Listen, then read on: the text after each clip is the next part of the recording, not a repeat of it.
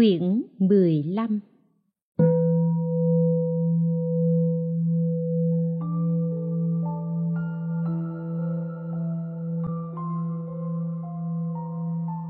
23.10 Nhận thức sai lầm.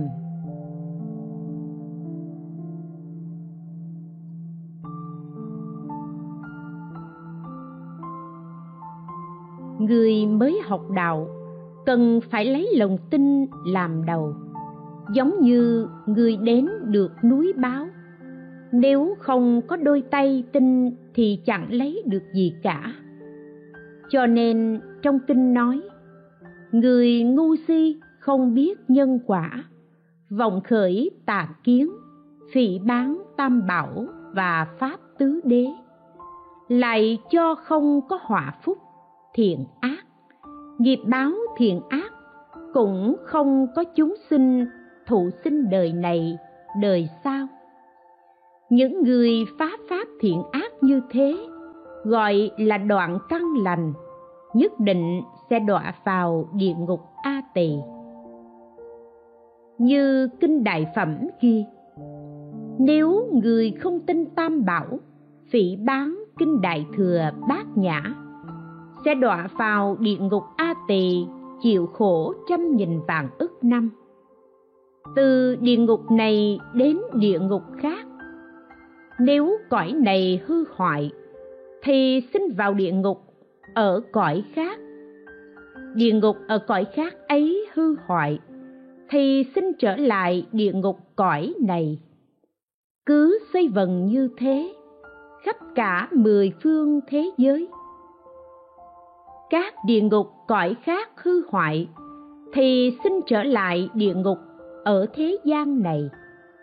Khi tội địa ngục hết, người ấy xin vào loài súc sinh, cũng ở khắp cả mười phương thế giới.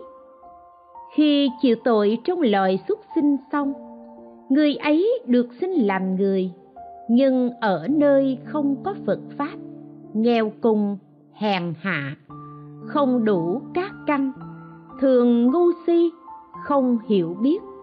Dẫu là người thông minh, nhưng cố chấp sai lầm cũng là tà kiến.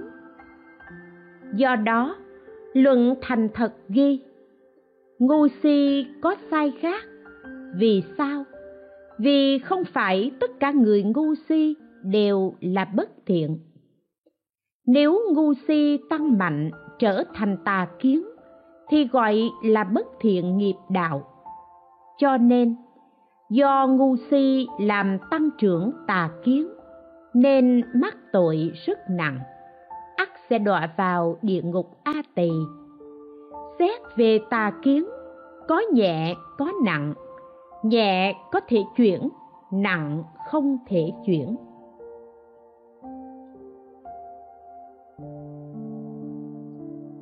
Kinh bồ tát địa trì ghi tà kiến có hai loại một tà kiến có thể chuyển.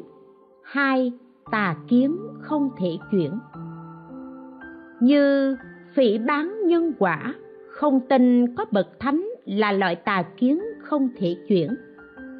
Không phải nhân mà chấp là nhân, không phải quả mà chấp là quả là loại tà kiến có thể chuyển.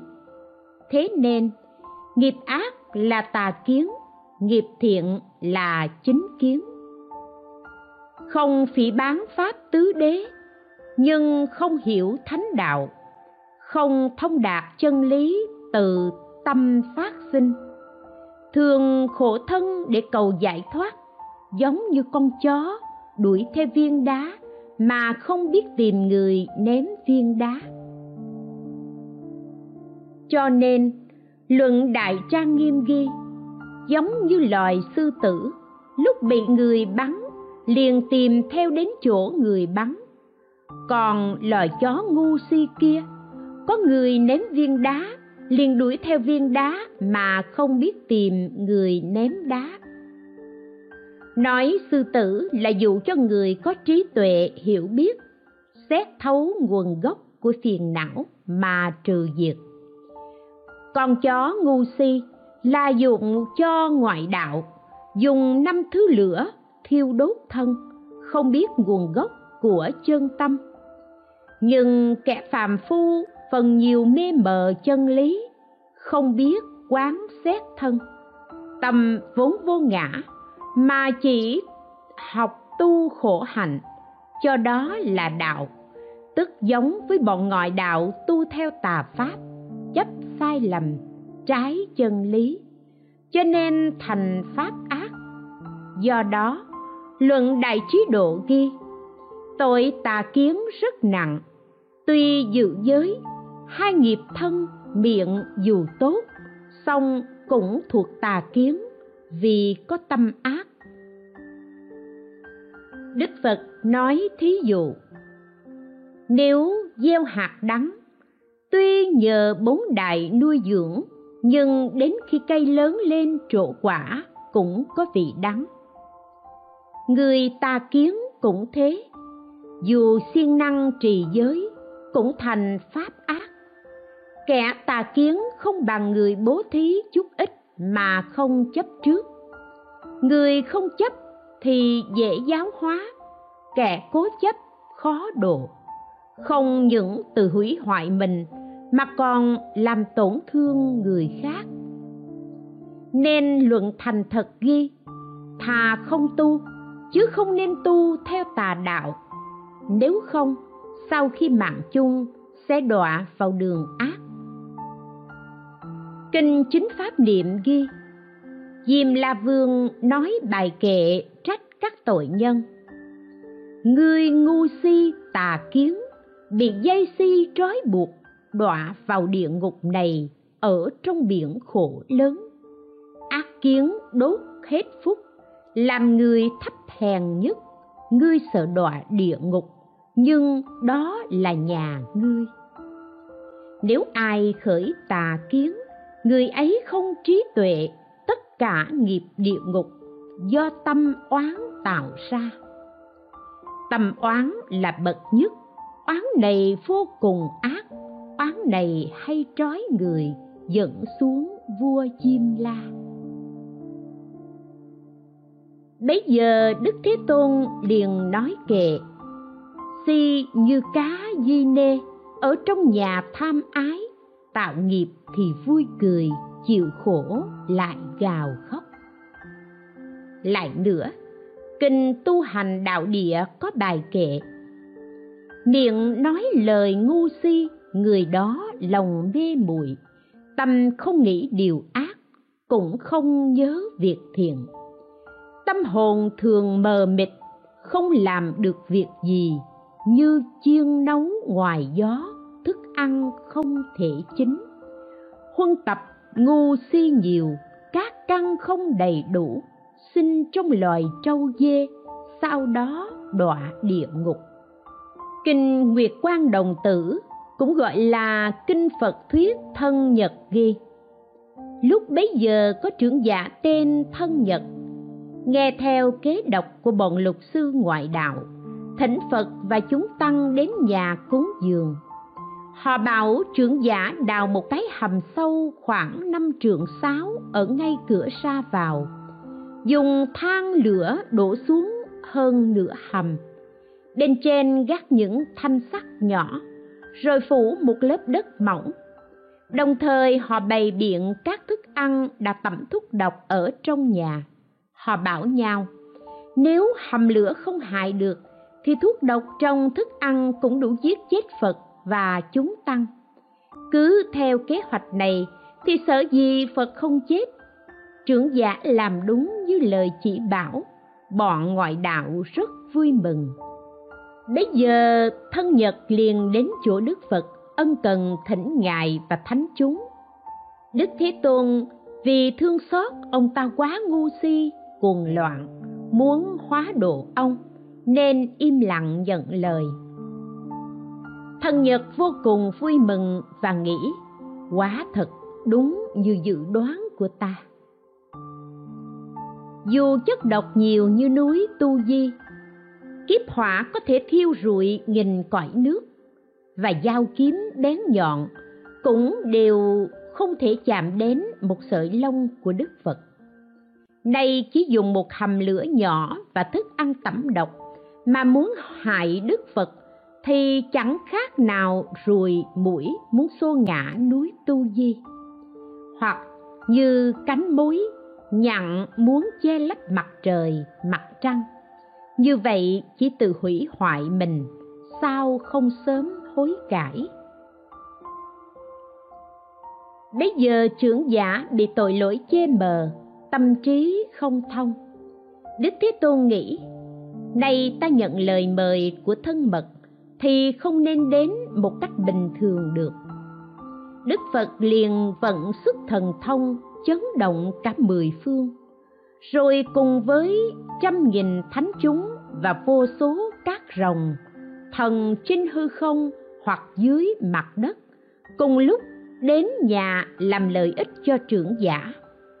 Đức phật dùng oai thần biến hầm lửa thành ao bảy báo, đầy nước có đủ tám tính chất.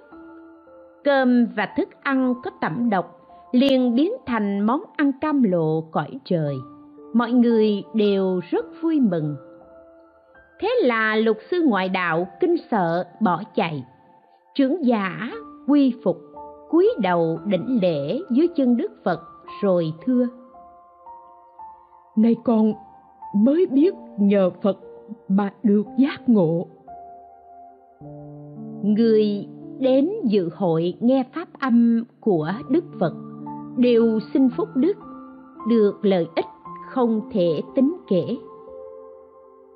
Kinh quán phật tam muội ghi Bấy giờ đức thế tôn nói với phụ vương, nhà của trưởng giả tu đạt ở thành phương xá, có một bà lão giúp việc rất siêng năng, tên là tỳ đê la, được trưởng giả giao chìa khóa kho và trông coi tất cả mọi việc thu chi trong nhà một hôm, tu đạt thỉnh phật và chúng tăng đến cúng dường những thứ cần dùng.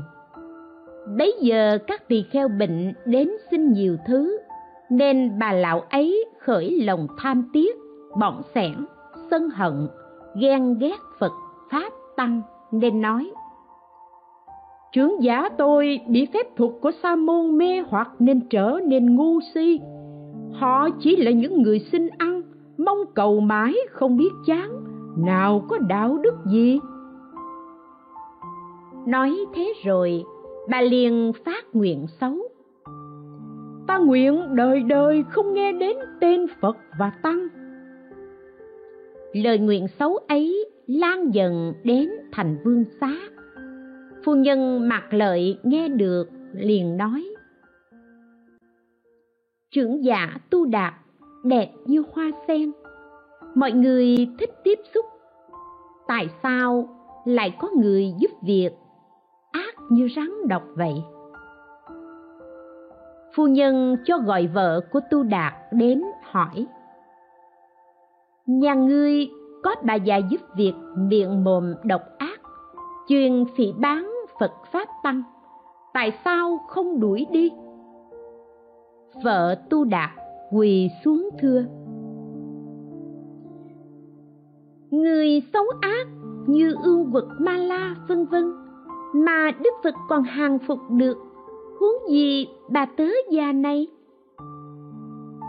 Phu nhân mặc lời nghe nói thế, lòng vô cùng cùng vui mừng, bảo, ta thỉnh phật ngày mai vào cung cúng dường, ngươi hãy bảo bà lão giúp việc đến đúng vào giờ thụ trai.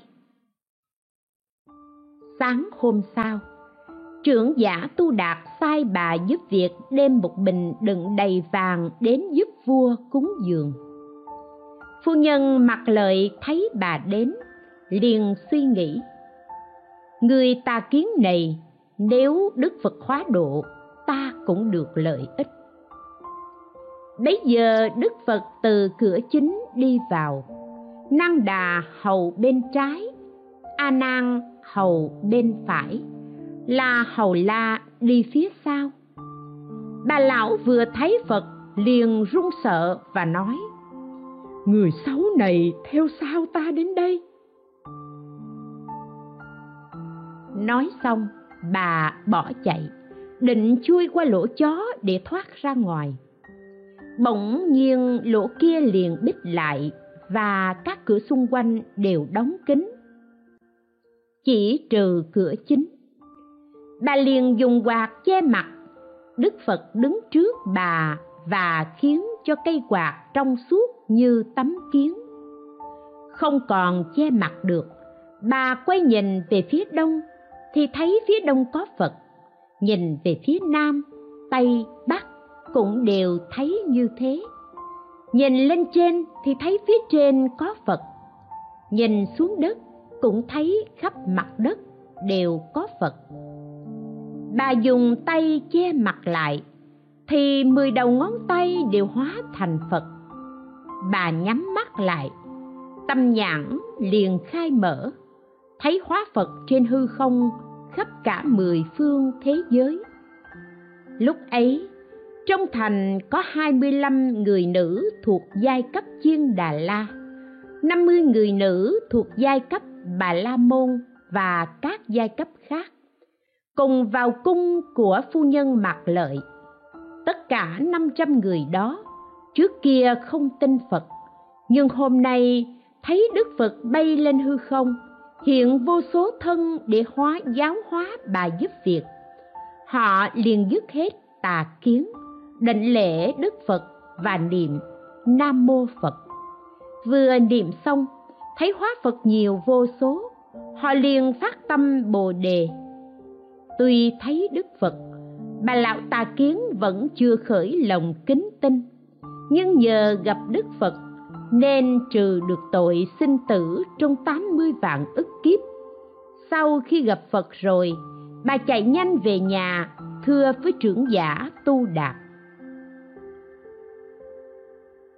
Hôm nay tôi gặp một việc rất xấu.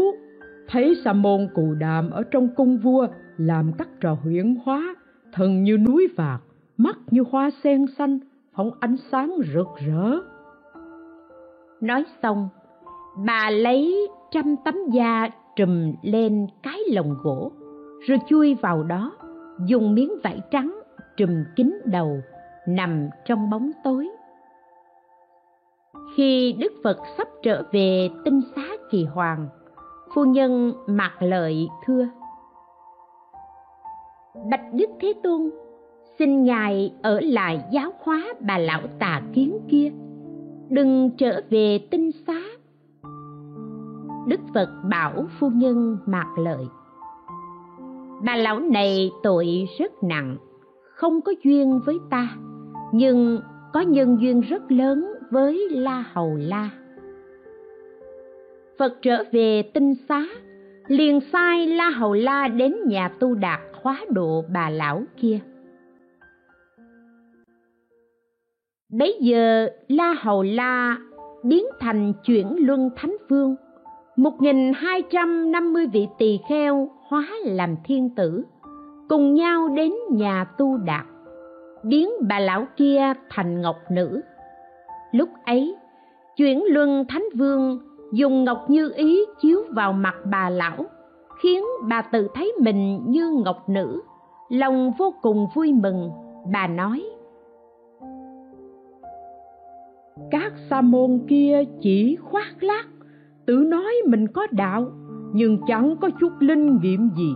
Bất chuyến luân thánh vương ra đời, làm lợi ích khắp nơi khiến cho bà lão xấu xí như ta trở thành ngọc nữ. Nói xong, bà ấy gieo năm vóc sát đất, đảnh lễ chuyển luân thánh vương. Bấy giờ vị quan coi về kinh điển diễn nói mười điều thiện cho bà nghe. Nghe xong, bà vô cùng vui mừng và suy nghĩ.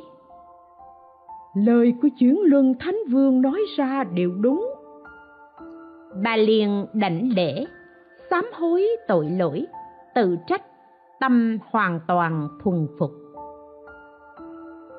Bấy giờ la hầu la và các tỳ kheo hóa lại hình tướng cũ.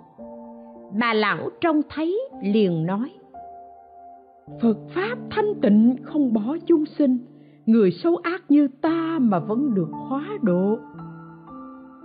Bà lão lĩnh thụ năm giới đắc quả tu đà hoàng. La hầu la dẫn bà đến chỗ đức phật, đảnh lễ sám hối tội lỗi. Sau đó, bà xin phật xuất gia, rồi chứng quả a la hán bay lên hư không, hóa hiện 18 thứ tầng biến. Vua ba tư nặc và phu nhân mặc lợi thấy vậy, liền bạch đức phật. Bạch đức thế tôn bà lão này đời trước đã tạo tội gì mà nay làm thân tôi tớ? Lại tạo phúc lành gì mà được gặp phật và đắc đạo? Đức phật đáp, vào thời quá khứ lâu xa, có đức phật nhất bảo cái đăng vương ra đời. Sau khi đức phật nhập niết bàn, vào thời tượng pháp, có một vị vua tên là tạp bảo hoa quang vua có người con tên là khoái kiến, xuất gia học đạo. Cậy mình là phương tử, nên lòng thường kiêu mạn. Khi hòa thượng bổn sư nói nghĩa đại không, sâu xa vi diệu của kinh bát nhã ba la mật, vương tử nghe xong, hiểu sai, nói bậy. Sau khi bổn sư thị tịch, vương tử nói đại hòa thượng bổn sư của tôi không có trí tuệ, chỉ biết khen ngợi nghĩa không. Tôi nguyện đời sau không muốn gặp ông ta nữa. Vị a xà lê của tôi có trí tuệ, biến tài, nguyện đời đời làm thiện tri thức của tôi. Nói xong, ông còn dạy bảo đồ chúng làm theo tà kiến. Tuy ông ta giữ giới cấm nhưng do phỉ bán kinh bát nhã, hiểu sai, nói bậy, nên sau khi mạng chung, bị đọa vào địa ngục a tỳ, chịu khổ vô lượng trải qua tám mươi ức kiếp. Khi tội địa ngục hết sinh lại làm người nghèo cùng, hèn hạ, năm trăm đời chịu thân đuôi điếc, ngu si. Một nghìn hai trăm năm thường làm kẻ tôi tớ đức phật bảo vua ba tư nặc, vì hòa thượng lúc ấy nay chính là ta vị a xà lê nay là la hầu la, vương tử tỳ kheo nay là bà lão này, các chúng đệ tử nay là những người nữ tà kiến phát tâm bồ đề này. Kinh tác già ni kiền tử ghi, ngày xưa đức phật còn tại thế ở thành uất xà diên. Lúc ấy, vua nghiêm xí hỏi tác và ni kiền tử, nếu có người ác không tin tam bảo, thiêu đốt chùa tháp, kinh sách, tượng phật, bồ tát, dùng lời ác độc phỉ bán rằng, người xây chùa in kinh tạo tượng sẽ không có phúc đức người cúng dường chùa tháp, kinh phật hiện tại bị hao tổn tiền của, mà tương lai không được lợi ích gì. Hoặc ghét chùa tháp tượng phật bồ tát, ngăn trở hoặc phá hoại, hoặc bắt dời đi nơi khác, hoặc đập phá nhà cửa, hang động của sa môn, hoặc chiếm đoạt vật của phật pháp tăng như ruộng vườn, nhà cửa, voi ngựa xe cộ người công quả xuất vật áo quần ngọa cụ và châu báu. Hoặc dùng roi vọt đánh đập bắt sa môn làm sai dịch buộc họ phải hoàn tục. Hoặc có tâm khinh thường bày các trò đùa giỡn hoặc chỉ trích chửi mắng phỉ báng, hoặc tự tay cầm cây đánh đập hoặc dùng mọi cách làm sa môn bị tổn thương. Những người ác như thế thuộc loại chúng sanh nào? Tác giả ni kiền tử đáp, đại vương, người ấy thuộc loại chúng sinh phạm tội ngũ nghịch. Đại vương nên dùng hình phạt nặng nhất để trị tội những người đó. Vì sao? Vì họ tạo tội căn bản cực nặng có năm tội nặng căn bản. Một, phá hoại chùa tháp, thiêu đốt kinh tượng, lấy vật tam bảo, tự lấy hoặc bảo người lấy hay thấy người lấy mà vui mừng. Hai, phỉ bán pháp tam thừa, cản trở che giấu không lưu truyền. Ba, nếu có sa môn tính tâm xuất gia, cào bỏ râu tóc thân đắp ca sa dù giữ giới hoặc không giữ giới, cũng đều bắt nhốt vào ngục gông cùng xiềng xích, dùng roi vọt đánh đập, bắt lao động nặng nhọc, hoặc lột áo ca sa, bức ép họ hoàn tục hoặc giết chết 4. Phạm một tội trong ngũ nghịch 5. Không tin có tất cả nghiệp báo thiện ác Thường làm mười điều ác. Không sợ quả báo đời sau, Tự làm hoặc bảo người khác làm, Cố chấp không bỏ. Nếu người phạm tội nặng căn bản như thế, Mà không tự sám hối, Thì nhất định tất cả căn lành sẽ bị thiêu rụi, đọa vào địa ngục lớn, chịu khổ không ngừng, vĩnh viễn không có ngày ra nếu đất nước có những người ác phá hoại tam bảo như thế, tất cả chư phật và a la hán thánh nhân đều bỏ đi. Chư thiên buồn khóc, thiện thần không ủng hộ.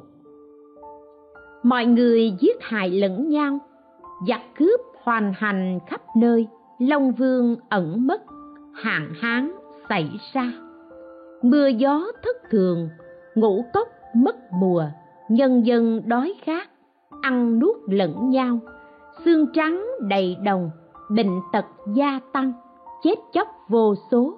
Tất cả nhân dân thấy thế mà không biết tự suy xét lỗi của mình. Trái lại oán trời, trách thiện thần. Kinh quán phật tam muội ghi, có bảy loại tội nặng. Mỗi một tội có thể khiến chúng sinh rơi vào địa ngục a tỳ trải qua tám vạn bốn nghìn đại kiếp. Một không tin nhân quả. Hai phỉ bán không tin có phật ở mười phương. Ba đoạn giống trí tuệ. Bốn phạm bốn tội trọng luống uổng cơm tính thí.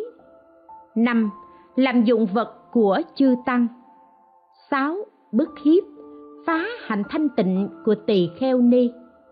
Bảy làm hạnh bất tịnh với lục thân. Kinh Tiểu Ngũ Trượt ghi, Người phạm tội ngũ nghịch có năm hạng. Một, khinh thường cha mẹ thờ cúng quỷ thần. Hai, ganh ghét quốc vương. Ba, khinh mạng sư trưởng. Bốn, coi nhẹ thân mạng, quý trọng tiền tài. Năm, không làm phúc còn tạo tội lỗi.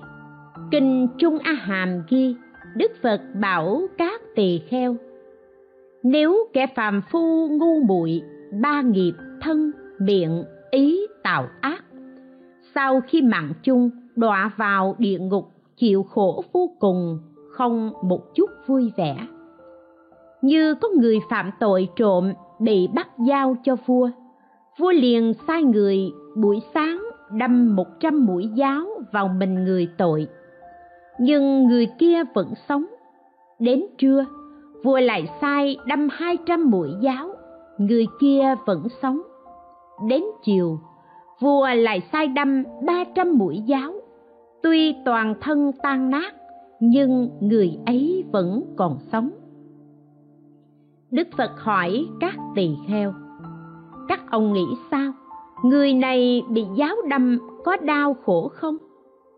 Các tỳ kheo đáp, bạch đức thế tôn, một ngọn giáo đâm đã đau đớn rồi, huống gì ba trăm mũi. Đức phật liền đưa tay bốc một nắm đá vụn lớn bằng hạt đậu, rồi hỏi các tỳ kheo, đá trong tay ta so với đá ở núi tuyết, đá nào nhiều hơn? Các tỳ kheo đáp, bạch đức thế tôn, đá trong núi tuyết nhiều hơn, không thể so sánh được. Đức phật bảo các tỳ kheo, nỗi khổ bị ba trăm mũi giáo đâm ít như nắm đá vụn này, còn nỗi khổ trong địa ngục gấp trăm nghìn vạn lần so với đá ở núi tuyết. Các ông thấy sự đau khổ trong địa ngục như thế nào? Có chúng sinh đọa vào địa ngục. Ngục tốt dùng búa nung đỏ, chém khắp thân thể. Trải qua trăm nghìn năm chịu đau khổ vô cùng, mà tội nhân vẫn không chết. Khi nghiệp ác ở đây chấm dứt, tội nhân lại bị bắt ngồi trên giường sắt. Ngục tốt dùng kềm kẹp miệng, bắt nuốt hòn sắt nóng. Trải qua trăm nghìn năm lại bị bắt ngồi trên giường sắt, rót nước đồng sôi vào miệng, trải qua trăm nghìn năm. Kế đó, tội nhân bị bắt nằm trên đất sắt, ngục tốt dùng đinh sắt đóng khắp thân thể, trải qua trăm nghìn năm. Ngục tốt lại kéo lưỡi tội nhân ra, bắt liếm vào đất sắt, dùng đinh đóng căng ra như căng da trâu, trải qua trăm nghìn năm. Ngục tốt lại kéo gân cổ tội nhân buộc vào xe kéo, trải qua trăm nghìn năm. Lại đốt đất sắt nóng, rồi bảo tội nhân đi trên đó, trải qua trăm nghìn năm. Núi lửa đang cháy ngục tốt bắt tội nhân đi trên đó, vừa đặt chân xuống máu thịt tiêu tan nhấc chân lên thì sống trở lại, trải qua trăm nghìn năm. Tội nhân lại bị chiên nóng trong vạc dầu sôi, trải qua trăm nghìn năm. Chịu đau khổ vô cùng nhưng vẫn không chết. Đến khi tội hết mới ra khỏi, chịu tội trong địa ngục xong, họ lại vào loài xuất sinh. Thường ở nơi tối tăm, ăn nuốt lẫn nhau chịu khổ vô cùng, không thể nói hết. Chịu tội trong lời xuất sinh xong, họ có thể được sinh làm người. Nhưng từ loài xuất sinh đến được làm người rất khó. Giống như con rùa mù gặp bọng cây nổi. Giả sử được sinh làm người, cũng nghèo cùng, hèn hạ, bị người khác sai khiến, dung mạo xấu xí, không đủ các căn hoặc bị chết yểu. Nếu người tạo nghiệp ác, thì cứ chết đi sống lại, luân chuyển mãi trong địa ngục, không thể nói hết. Đức phật bảo các tỳ kheo, kẻ phàm phu ngu muội, thân miệng ý tạo nghiệp ác nên phải chịu tội như thế. Đức phật lại bảo, người có trí tuệ, ba nghiệp, thân, miệng ý tạo nghiệp thiện. Sau khi mạng chung, được sinh lên cõi trời, hưởng thụ vui sướng, như vua chuyển luân có đầy đủ bảy báo và bốn diệu của nhân gian. Đức phật lại hỏi các tỳ kheo, các ông nghĩ sao? Việc này có vui không? Các tỳ kheo thưa, bạch đức thế tôn được một phật báo và một món rượu cũng rất vui rồi. Huống gì được bảy báo và bốn rượu? Đức phật lại đưa tay, bốc một nắm đá vụn lớn bằng hạt đậu, rồi hỏi các tỳ kheo, đá trong tay ta so với đá ở núi tuyết, đá nào nhiều hơn? Các tỳ kheo thưa, bạch đức thế tôn, đá trong núi tuyết nhiều không thể ví dụ được. Đức phật bảo các tỳ kheo, niềm vui của chuyển luân thánh vương so với niềm vui ở cõi trời giống như nắm đá vụn này với đá trong núi tuyết. Các ông thấy niềm vui của cõi trời thế nào? Nếu người được sinh lên cõi trời, tùy ý hưởng thụ sáu trần, vui vẻ vô cùng không thể kể xiết nếu từ cõi trời sinh xuống nhân gian, lại sẽ sinh vào cung vua hoặc dòng tộc cao quý rất giàu sang, nhiều tiền của. Vật báo tiếng tâm vang xa, tướng mạo đoan chính, nhan sắc xinh đẹp, được mọi người yêu mến. Người có trí tuệ, ba nghiệp, thân, miệng, ý, tạo điều lành thì được phúc như vậy. Đây là niềm vui hữu lậu của thế gian. Nếu người tu tập căn lành, hồi hướng đạo bồ đề, cho dù ở trong sinh tử, vẫn thường hưởng thụ phúc báo ấy. Mãi đến khi chứng niết bàn, phúc báo ấy cũng không hết. Bài tụng chính báo sáu giặc gian tàn ngụy, bảy thức loạn trái chân luôn phỉ bán chính pháp vọng ngữ lại tham sân.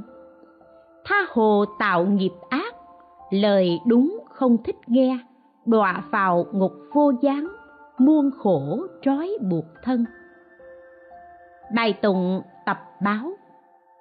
Người tà kiến ngu si, chịu khổ ngục a tỳ, tội hết xin làm người lại tiếp tục tà kiến.